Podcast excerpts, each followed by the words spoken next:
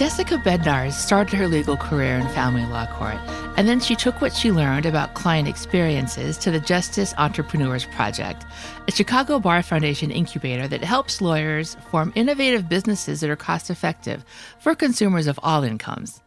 I'm Stephanie Francis-Warren, and on today's episode of the ABA Journal's Asked and Answered, Jessica and I will be talking about her new job at the Institute for the Advancement of American Legal System and her thoughts on designing client experiences. And if you want to hear more on this topic, she'll be discussing it at the upcoming ABA Tech Show, which runs March 1st through March 4th in Chicago. Jessica, welcome to the show. Thank you so much. I'm excited to be here. The first question I like to ask guests is, when did you know you wanted to be a lawyer and why? So this is kind of a funny question to me because the answer, like the short answer is that I'm actually not sure that I've gotten there yet, or I'm not sure that I've had that moment, which is probably a weird response. So I'll give you the longer answer. So here's the longer answer. The reason I say that is I didn't grow up in a family with lawyers. I didn't really know much about the practice of law when I was growing up. And of course, at some point I took, one of those tests that evaluates what might be some good career paths for you. And law was one of them. But for whatever reason, I didn't gravitate towards that. What I was really gravitating towards was business. And I think that really just came from my dad. He had a strong interest in business. He had an MBA. He worked at an insurance company and just really had an interest in small business and entrepreneurship. So I always just wanted to go into business. And that's what I ended up getting my undergraduate degree in. And then upon graduation is really when I had to start rethinking things a bit, because the school I was at was recruiting for slightly different things than what I wanted to do. I really wanted to do advertising, brand management.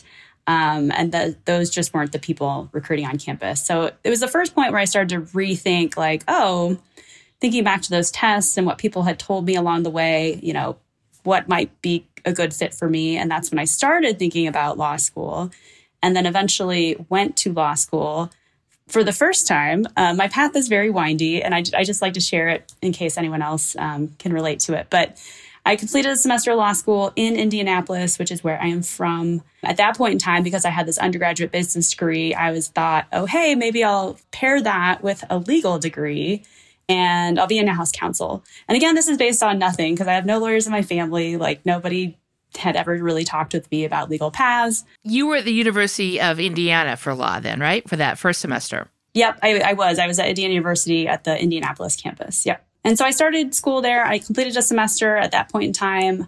Just really wasn't for me. It wasn't doing it. I was looking around. Everyone else was super jazzed about everything we were doing. And I was just kind of meh, I don't know. I thought it was good for me to take a step back. So I withdrew and just kind of, again, was reevaluating my options, and then ultimately decided to come back a couple years later, but recognized that I really just needed a change of scenery and needed to go to the big city, which is where I kind of always saw myself going. And so went to law school at DePaul, finished there, and then started the practice of law. And I really like what I do, and I've had some really good experiences along the way, but I don't know that there's ever been a time where I was like, this is when I knew I wanted to be a lawyer. Or honestly, even I'm so glad to be a lawyer. Many times I've looked at other people and thought, I'm so glad they're a lawyer and that we have lawyers, especially when I've been working in the access to justice community and I see the legal aid attorneys who do such amazing work. I think those thoughts all the time. But I think for me, maybe just based on my background, I think sometimes I could approach the same problems from different backgrounds, not necessarily the law. So I do enjoy being a lawyer, but I don't know that I've had that magic moment that a lot of other people have had. What was the moment that convinced you to go back to law school? Yeah, so I distinctly remember between my two law school stints, I worked for a marketing incentive company. And for those unfamiliar with that, it's basically what we did was create incentive programs for a lot of sales departments at companies. So if you sell... This is a very basic example, but you sell X number of tires, for example, you win a trip to the Bahamas or whatever. So our company we put together the actual program and then actually administered the trip. And traveling was something I had a great interest in. It's something I did a lot growing up. And so I was doing that and I thought, oh, maybe, this could be a really good career path for me. But at the end of the day, it just wasn't super fulfilling. I quickly learned that traveling for work is not the same as, traveling for fun. And I just went back to thinking about my law school experience and seeing if there was a way I could rethink it. You know, were there parts of that experience that I enjoyed, and could I use those skills in a different practice setting, something other than in-house counsel? And so I started to actually go back and do a little more research. And I remember at the time we had a bunch of my cousins had recently moved to the Indianapolis area, which is where I was still at. And I was just having a lot of these great family experiences. And for whatever reason, that triggered in my head, maybe something like family law or adoption, like maybe that could be something I could pursue. And so finally, it was just opening up my mind to other paths that caused me to go back and thinking about that in combination with just doing that in a different city was much more appealing. So that's what ultimately caused me to go back. So when you got out of law school, you started practicing law, right? Yep. And were there things as just a brand new lawyer when you'd go to court or work with clients that just jumped out at you that you thought, oh, this could be better? This could be a better client experience and how we're offering it. Yeah, for sure. And I had a couple different practice setting perspectives. So right out of law school, I opened my own firm. And that was because it was 2009 and we were in the middle or the beginning of the Great Recession. And there really were no other options. Like that was the option, was to start your own practice. But then subsequently, a couple years later, finally, I did have an opportunity to be an associate at a family law firm, which is what I wanted to do upon graduation. So from those two experiences, though, I quickly learned a few things. One, the whole billable hour model and just how we bill clients wasn't working for a number of reasons. I could quickly tell that the average person just couldn't afford legal services. In both practice settings, I had people of all different income levels, but I would say the average person had a decent paying job. This wasn't someone who had an hourly job or anything of those sorts. And even they were struggling to pay the bills. And the bills were sizable. And then just the idea of having to track time in these 6-minute increments seemed a little bonkers to me.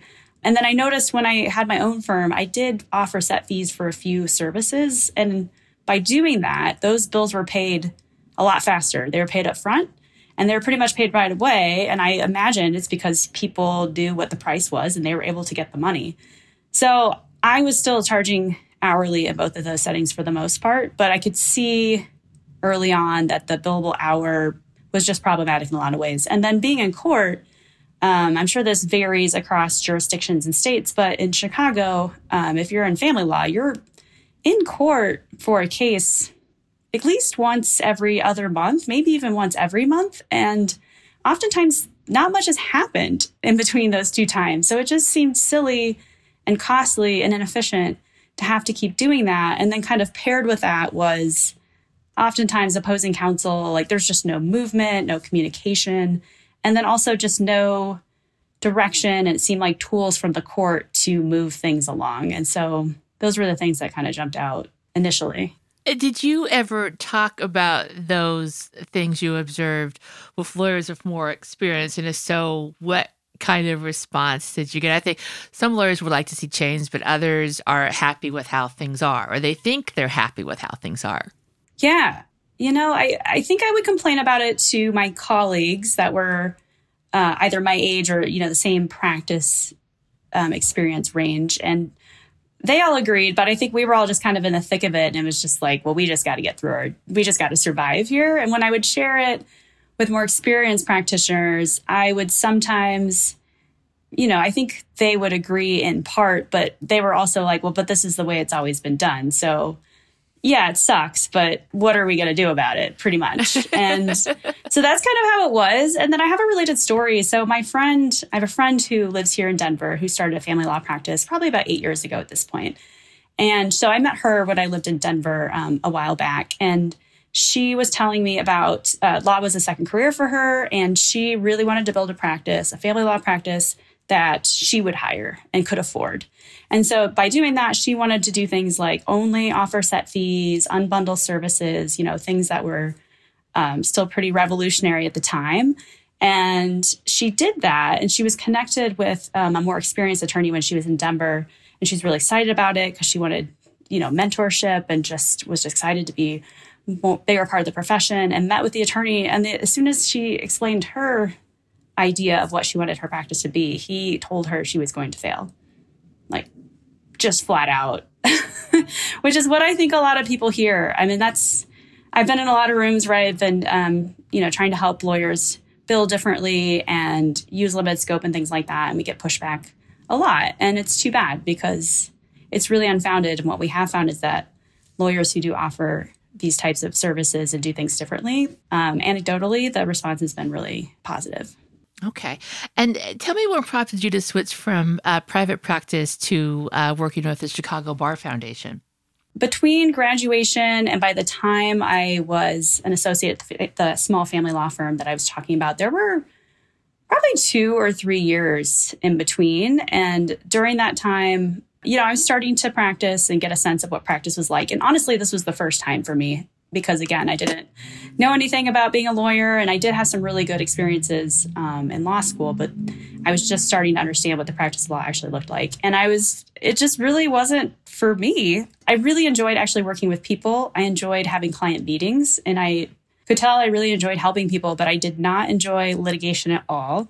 I didn't like being in court. And I think I've just had a fundamental problem with how the family law system was set up. I just knew there had to be a better way to actually resolve these problems. And so I felt like I was just never helping anyone. And at the same time, I never had an interest in any other practice area. So it really caused me to stop and think, is this what I really want to do? And if not, what are the other paths out there? And I didn't know the answer to that latter question, but that's something I started to explore.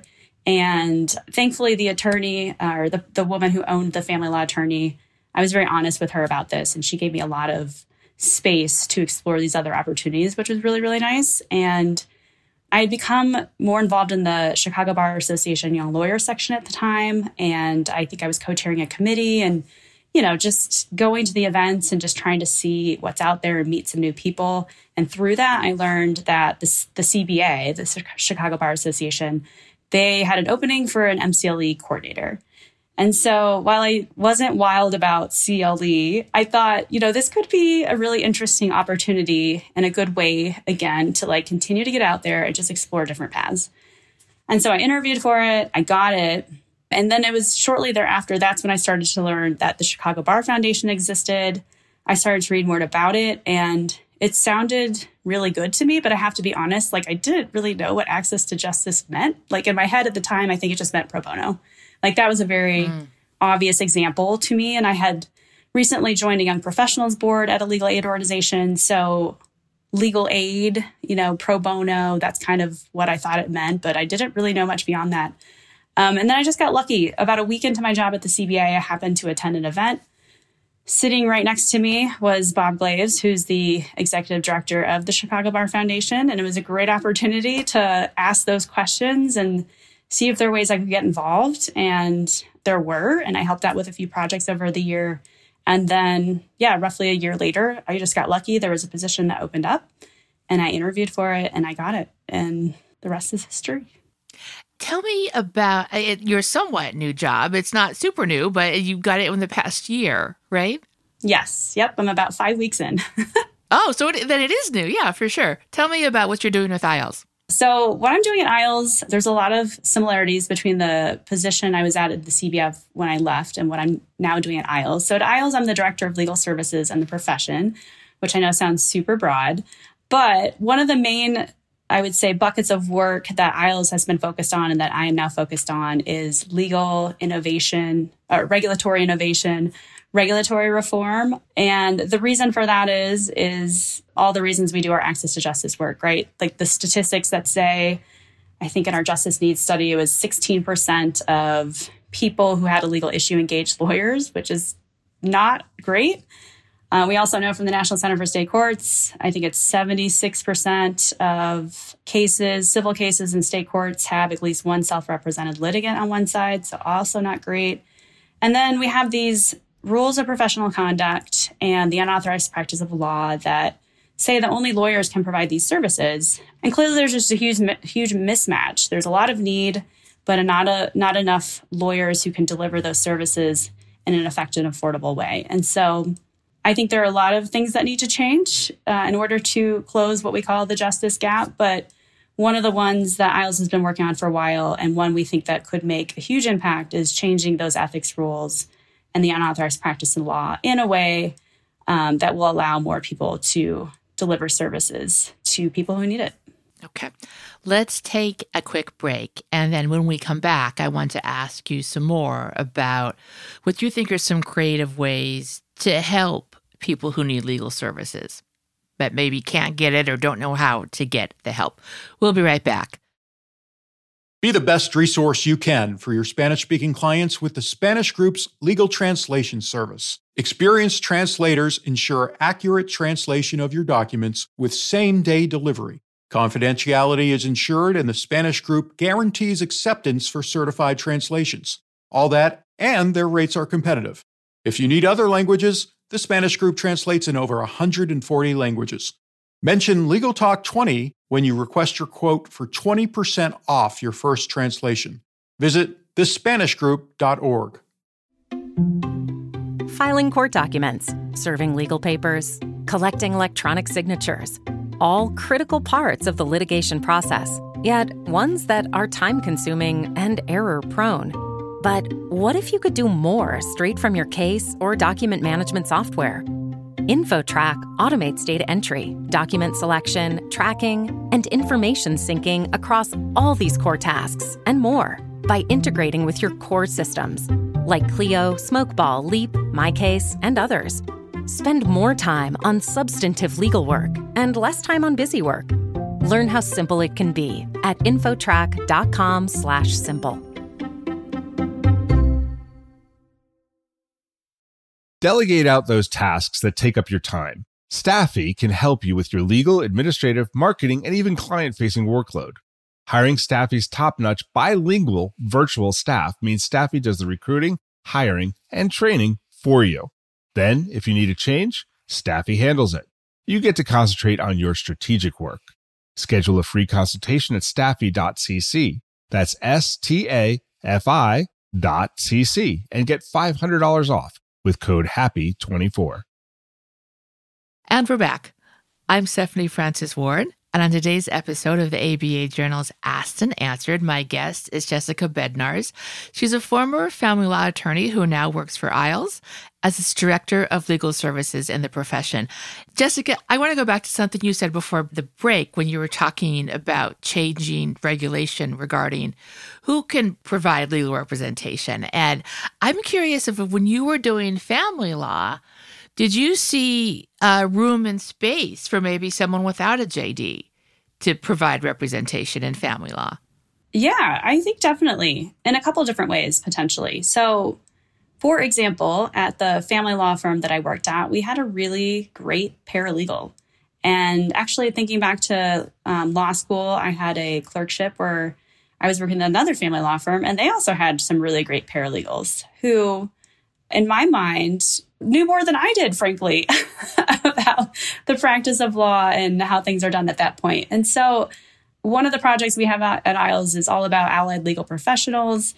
And how can we maybe relax the unauthorized practice of law rules to let these professionals operate in different ways? So that could look a lot of different ways. That might mean, you know, paralegals still working for a law firm, but having more responsibility. Like maybe they could just handle those status calls that I went to and where nothing, you know, substantive happened, but they could be billed out at a lower rate. So it would cost less to the client. I think going even further down the chain, I would say that there's a real opportunity for people like librarians and people working at organizations in various communities. These are trusted sources where people could go to just get some basic information. And again, there could be opportunities to license some of these individuals in some way where they can just do a little bit more, maybe just offer some very basic legal advice, and or maybe they could just help them fill out some basic forms. So I think there's actually a lot of room in the family law space to have other legal providers providing these services, complementary to lawyers. We still need lawyers too. Right. Do you think just the experience of starting your practice in 2009 and those few years after that, economically, that time was so hard on some people, certainly in Chicago, where you were at the time? And do you think coming out of law school in the Great Recession really influenced your views on what could help consumers in regards to legal services? Yeah, I would say in part, because I graduated in 2009, and that really was, we really were into the Great Recession at that point. Honestly, I was just trying to survive. I think me and all my classmates, you know, we were part of that. I think they called it the lost generation of law grads, like that. We were right at the front end of that. So honestly, for me, for the first 2 to 3 years, it was just trying to get work and pay your bills. So I think maybe a couple of years in is when I said I finally started to do things like join a young professionals board for legal aid organization and really then start to learn more about access to justice and things like that. But for the first couple of years, like it wasn't even on my mind because I was just trying to survive myself. But it was very informative because, you know, if I am trying to survive and I have 2 degrees at that point, I can't imagine what it would be like for the average person. And again, me trying to still learn the legal system and these people who maybe can't afford a lawyer and have to do it on their own, it definitely helped me empathize with them in that way. And with your career so far and with your work researching and problem solving legal services delivery, what do you think are the biggest changes you've seen in the profession since 2009? I mean, there's many states that are considering alternatives for practice. Yep. And there's a lot more technology. Yeah. Yeah, it's so funny. 2009 at this point is so long ago. So more recently, definitely changes in regulatory reform or innovation. We've seen that happen in Arizona and Utah with respect to, in Arizona, the elimination of Rule 5.4. Utah, they have the regulatory sandbox where it's a controlled environment where they're letting law firms and other legal professionals in to develop innovative business models. We have those allied legal professionals that I was talking about, which is helping people who are not lawyers, you know, get certified and offer some form of limited legal services. But then also things like, you know, with the pandemic, you know, thankfully now we have more remote appearance options in a lot of jurisdictions. And hopefully that stays. I don't know that that's great for everything, maybe not trials, maybe not contested hearings. But again, for these basic status hearings, it's really great to have that option. It really cuts down on the cost of legal services and makes it more accessible for a lot of people. But even things like, again, if we're going all the way back to 2009, what I've seen, I guess maybe because of my practice experience, is we've seen a lot more people coming out of law schools hanging their own shingle. And paired with that, we've had the incubator movement. And by pairing those two things together, we've started to see more movement with respect to offering more unbundled legal services, I think, across the country. Also starting to see more set fee pricing versus billable hour. And certainly within that movement, you're seeing lawyers really embrace tech to become more efficient on the back end, to automate documents, maybe even productize legal services, but then also on the front end, using that for engagement. Even just basic things like, you know, putting a calendar link on your homepage so people can just schedule consultations at their convenience and not at yours. So I don't know. We've seen quite a bit of change. Hopefully that'll continue. I wanted to talk briefly about your tech show session, which is going to be about designing a good experience for clients. And I am curious, too, how your background of starting in 2009, how has that taught you? And just through the years, how have you seen what are some things lawyers can do to make it a good experience for consumers and find a way to meet them with what they need and what they can afford and handle? Yeah, I think the good news is there's a lot of opportunity to do things, and they don't have to be revolutionary or huge by any means, and they don't have to even involve tech. So thinking back to 2009, when I was a younger lawyer, it seemed that the way we were trained and the CLEs that I attended and just how things were is that we would hang our shingle and then people would come to us. And while that probably was the case at one point in time, that's just not the case anymore. Consumers are much more sophisticated that nowadays. They have a lot more options. And we really need to do what I think people do or businesses do in a lot of other industries is really start with the client and work backwards. And what that means is as best as you can, like take off your lawyer hat and try to think about you know, who's your target client? And by that, I mean, if you could just serve this one client all day, every day, who would it be? And really just getting deep about where do they live? What are their needs? How do they consume information? What are their view of lawyers? Things like that. And just really try to put yourself in their shoes and then try to understand what it is that they need and value and are looking for a law firm, from a law firm, when they have a legal problem that needs to be solved. And so that's what our tech show session is really about. It's about using this concept called design thinking, which is just a 5-step process to do exactly that, really starting from the client's point of view and then kind of using that information and creating tests for it, and then eventually building out a service, whatever that service looks like. So it's all about just staying client-centric. And so some examples, again, that I've seen over the years and specifically through incubator programs is things like not billing by the hour and offering a set fee. That is something that is very attainable to every lawyer. It doesn't involve tech. One of the toolkits that I worked on at the Chicago Bar Foundation is a pricing toolkit. That's a whole outline of how to do this. It gives you a framework for it, step by step. And, you know, you could just start with one service, you know, something like that. And also with unbundled services, you don't need to change your whole practice overnight. You can really just start with one service and offer a set fee, or one service and unbundle it so that consumers who ultimately just really want options and who are on a budget can see that, you know, I can do all the work for you, or, you know, maybe you're sophisticated enough to do some of this work on your own. So I'm also going to offer this in an unbundled way.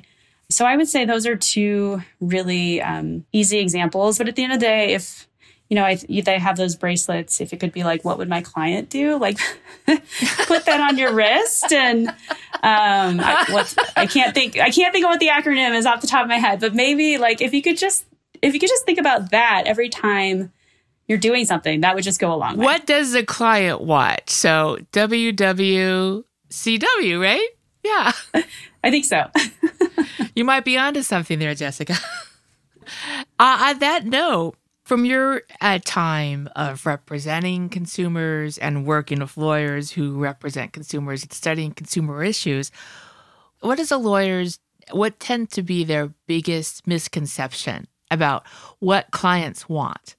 From my experience, what I've observed, I think one of them has to do with billing. Still to this day, I hear a lot of lawyers talk about how clients are buying their time, and that's just simply not the case. Honestly, if I could buy time, like if time is something you could buy, that would be amazing, right? But that doesn't exist. And that's not actually what the average legal consumer is looking for. They're looking for a solution to their legal problem. And what they would love, love, love to have paired with that is just good client service. And good client service, that's something they can identify, because that's customer service is something they're very familiar with. So that's ultimately what they want. And so I hear a lot of lawyers talk about their time, and then they tie their billing model to it. And it's just, it's not aligned with what consumers want. So I think shifting from a time-based mindset to a value-based mindset would go a long way, because then you're thinking more, again, about what those clients value. In addition to the legal solution, which probably includes expertise from you and your experience, they want things like convenience and affordability and certainty. So just thinking about things in that way, I think would go a long way. I think a lot of lawyers still also believe that every legal consumer wants full representation. And I don't think that's the case either. I think a lot of people do, but there are quite a few people who just want to pay for what they need, because that's what they do in every other industry. And so, again, kind of putting yourself not only in your target market shoes, but just think about yourself when you're in these other industries and consuming services elsewhere. How do you like to consume services? And is your firm doing the same thing? And if it's not, you know, it's very easy and honorable to borrow best practices from other industries. So those are the two things I think that come to mind most. Okay.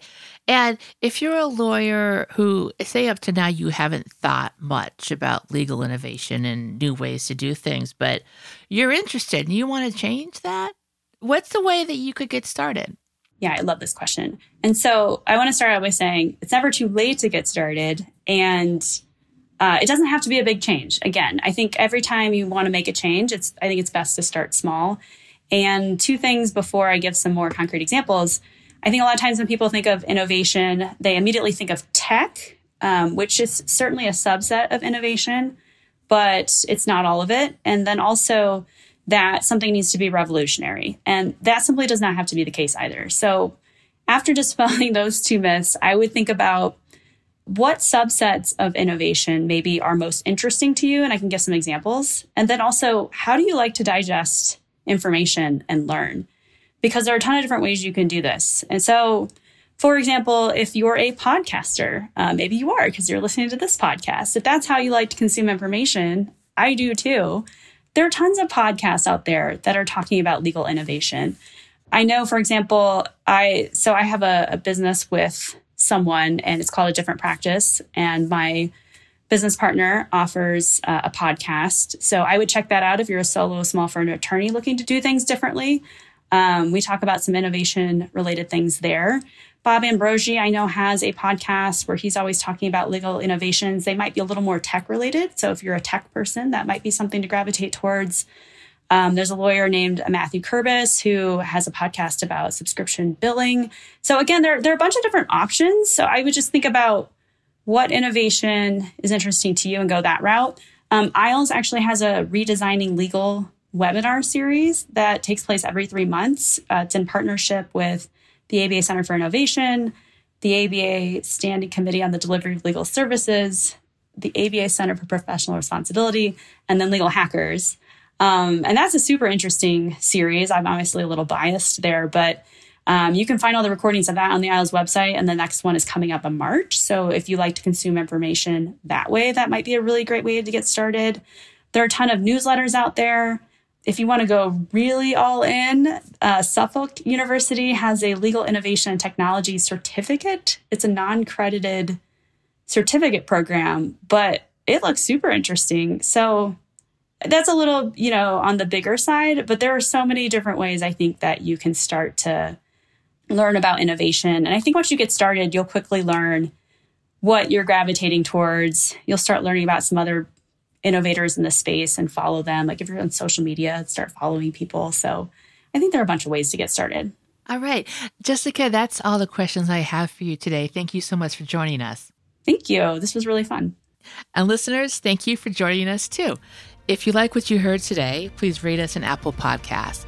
We'll see you next time for another episode of the ABA Journal's Asked and Answered.